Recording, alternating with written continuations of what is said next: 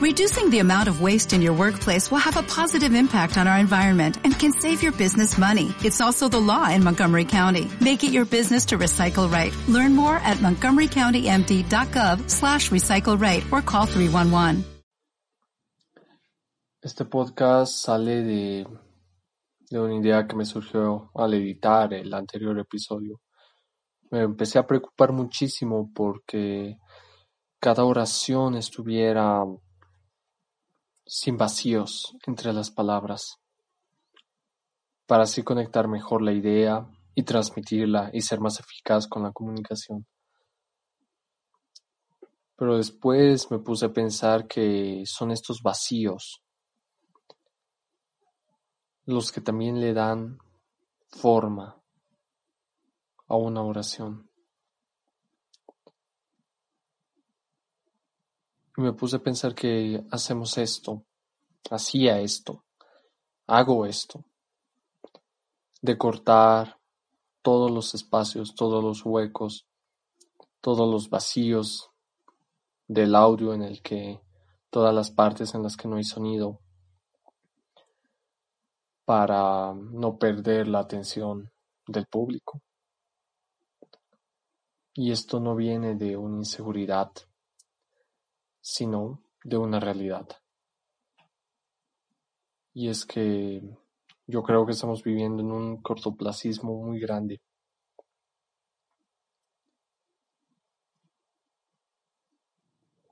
En el que la rapidez pasó de convertirse en un beneficio, pasó de convertirse de un beneficio a una necesidad. Cada vez los, los creadores de contenido se esfuerzan porque sus videos, sus audios sean más rápidos, más dinámicos, llamen más la atención, tengan más estímulos, sean más perfectos, se equivoquen menos, eliminan los errores, cortan las partes que salen mal, cortan los vacíos entre palabras, entre oraciones. Cortamos. Yo también estoy en esto. Y se crea así un espacio en el que simplemente el que lo haga mejor, más rápido, más perfecto, es el que llama tu atención. Sin cortes y velozmente. Yo creo que todo esto empieza a surgir cuando la televisión nos empieza a estimular no solo por lo auditivo como lo hacía la radio, sino también por lo visual. Y ahí nos tuvo como opas durante toda la anterior década, las anteriores décadas, sentados viendo la tele por horas. Y cuando llegó el Internet lo sustituyó Llegó una sobrecarga de información, una sobrecarga de contenido a las redes sociales, a la internet. Y esto hizo que para obtener tu atención no era suficiente con poner horarios o pagar como en la televisión se hacía, sino que aquí ganaba el que más interesaba. Aquí gana el que más interesa. ¿Y cómo ganarte el interés de un consumidor, de una persona que te escucha? Le das placer. ¿Y cómo? A través de los estímulos. Internet no solo es visual y auditivo, también es didáctico, puedes interactuar con él. Y mientras más nos estimule un video, un post, una canción, una historia, más nos quedamos ahí atrapados. Y este cortoplacismo que me parece trajo la globalización, el Internet.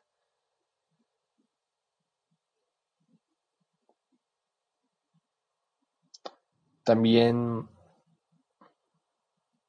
también tuvo su repercusión en otras áreas. En la música antes empezaba con la parte de la canción y después el coro, después otra parte de la canción y nuevamente el coro hasta que al final acababa a los cuatro o cinco minutos. Poco a poco el tiempo se fue cortando a, tres, cuatro minutos.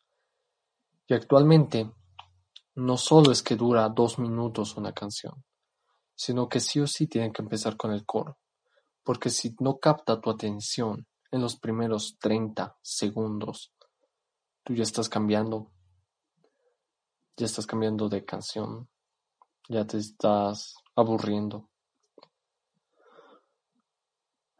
Y seguro que con todas estas pausas que hice ya varios dejaron este podcast, este audio. No me importa. Pero ese es el mensaje que quiero dar. Nos volvimos muy vagos. La tecnología pasó de posibilitarnos una hiperproductividad a convertirnos en esclavos de no esforzarnos un esfuerzo que es inevitable, de una u otra forma. Pues o nos esforzamos para trabajar y conseguir dinero, estar felices, o nos esforzamos después para como sea pagar las deudas. O nos esforzamos después con una enfermedad por comer pura porquería. Los estímulos han llegado a saturarnos y actualmente ya no podemos vivir sin ellos. Bueno, se han vuelto un vicio, mejor dicho. Se han vuelto un vicio. Queremos todo para allá, ahorita, dame, quiero, ya la información. Y si a esto le sumamos que ya no nos esforzamos y ya no salimos de esta zona de, de, comodidad, esta zona de confort. Quedamos atrapados en burbujas con un par de cosas que nos interesan, saturándonos de químicos que nos dan placer. Escuchar, ver, conocer algo nuevo causa energía. Y eso es un esfuerzo. Biológicamente es así. Pero claro, como tenemos tanta información, tanto contenido a nuestro alcance, ¿para qué? ¿Para qué esforzarnos en escuchar música nueva? Si a la siguiente semana nuestro artista ya va a sacar un nuevo disco, y si no lo saca, me voy a buscar a otro, otro que ya conozco, que sí lo va a sacar, y le compro a él. Y el mercado está entrando en una competencia de quién lo hace más fuerte, quién lo hace más ruidoso, quién lo hace más rápido, y quién saca más y más y más. Los youtubers pasaron de subir un video a la semana a subir tres al día. Y esto fue más allá. Se llegó a crear una plataforma, una red social, en la cual solo se puede subir videos de un minuto. Y tienes suerte si alguien te mira el minuto entero. Me parece que esto llegó a tal punto que, principalmente en TikTok, hemos llegado a consumir y crear contenido que ya no tiene sentido, contenido basura, porque el tiempo es tan escaso que no se nos permite profundizar en el contenido y entregar algo de más calidad. El contenido es súper desechable, nada profundo. Y por más que se trate de hacer contenido educativo, no se puede. Es como resumir al máximo un conocimiento, una experiencia y plasmarla en 30, 15, 60 segundos. Y ni siquiera lo vemos. Estamos 8 segundos y de ahí cambiamos en toda red social, ¿no?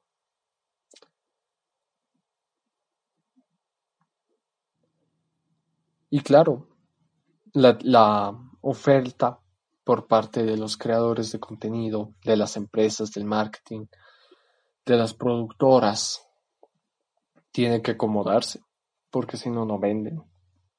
Y como nos dan lo que queremos, nosotros seguimos consumiendo y seguimos exigiendo más de lo mismo, seguimos exigiendo cada vez podcasts que sean más rápido, que duren menos, que sean más veloces, seguimos exigiendo videos que tengan más sonidos chillones, que sean más dinámicos. Cada vez exigimos más y más y más, más rápido, menos tiempo, más placer. Y cada vez nos esforzamos menos por crearlo. Estaba viendo una creadora de contenido en TikTok que habla sobre temas un poco educativos, pero que llega a subir 30 videos al día, cada uno con 50, 100 mil likes, 100 mil vistas, siendo que ella tiene un millón de seguidores, pero que en ninguno se profundiza, no porque ella no lo sepa, sino porque el mismo tiempo no lo permite, y porque además aunque si fuera, a la gente no le importa, no le interesa. Ni siquiera un contenido de entretenimiento, de diversión, que se supone son los más estimulantes, son los que llegan a captar tu atención durante un puto minuto. Creo que hemos llegado al punto de consumir por consumir.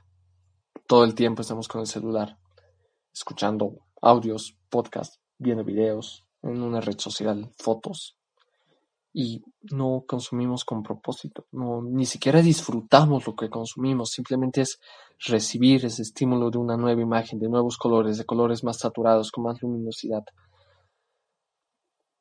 de sonidos placenteros.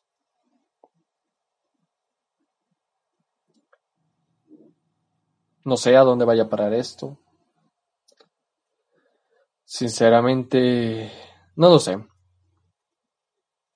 pero sí me doy cuenta de esto, que estamos yendo cada vez a lo más rápido, más rápido. Y de aquí a dos, tres años, de aquí a un año, va a salir una nueva red social en la que solo se puedan subir videos de 30 segundos. Y la gente se va a quedar cuatro segundos cada video.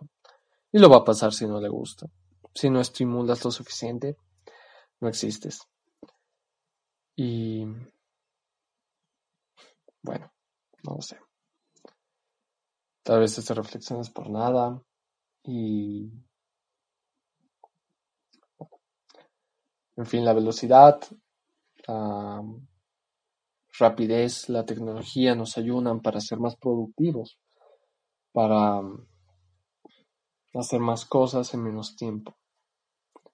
Y sí, me parece que está bien que tratemos que como creadores de contenido como productores de contenido que la gente va a ver, va a consumir, va a escuchar. Tenemos esta responsabilidad de conectar emocionalmente con ellos para que así aprendan, entiendan y se transmita de una manera más efectiva nuestro mensaje. Sin embargo, creo que esto no debe ir más allá que no todo el tiempo tenemos que pensar en cómo conecto más, cómo hago que se estimule más, cómo lo tengo más atado hacia mi contenido. Hay que empezar a cambiar y salir y esforzarnos un poco más, salir de nuestra zona de confort y tratar de hacerlo para crecer. Porque mm, ¿qué sentido tiene estar en una cama viendo la tele.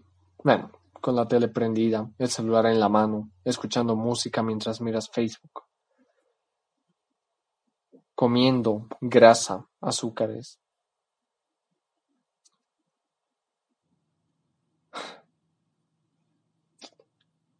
Estimulándote por todo lugar por donde se te puede estimular.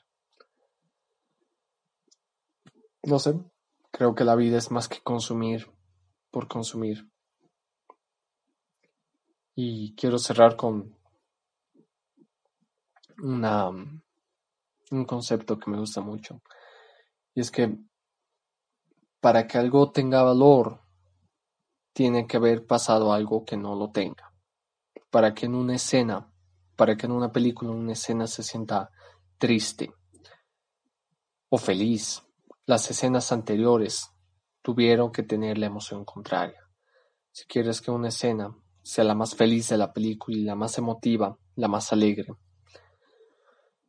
pues las escenas anteriores el personaje tuvo que haber sufrido mucho, tuvo que haber pasado por tristeza, por enojo.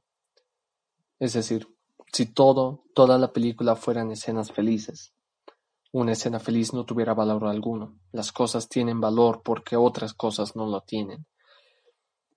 Y creo que es igual con el contenido que consumimos, con las cosas que nos hacen felices. Creo que no se trata de ser todo el tiempo lo que te da placer, em, sino también hacer otras cosas que no nos lo dan, porque así vamos a disfrutar más de las cosas que sí amamos, que sí nos apasionan, que sí disfrutamos. E igual con el contenido, creo que no deberíamos buscar siempre conectar al máximo y estimular y saturar a la persona más no poder.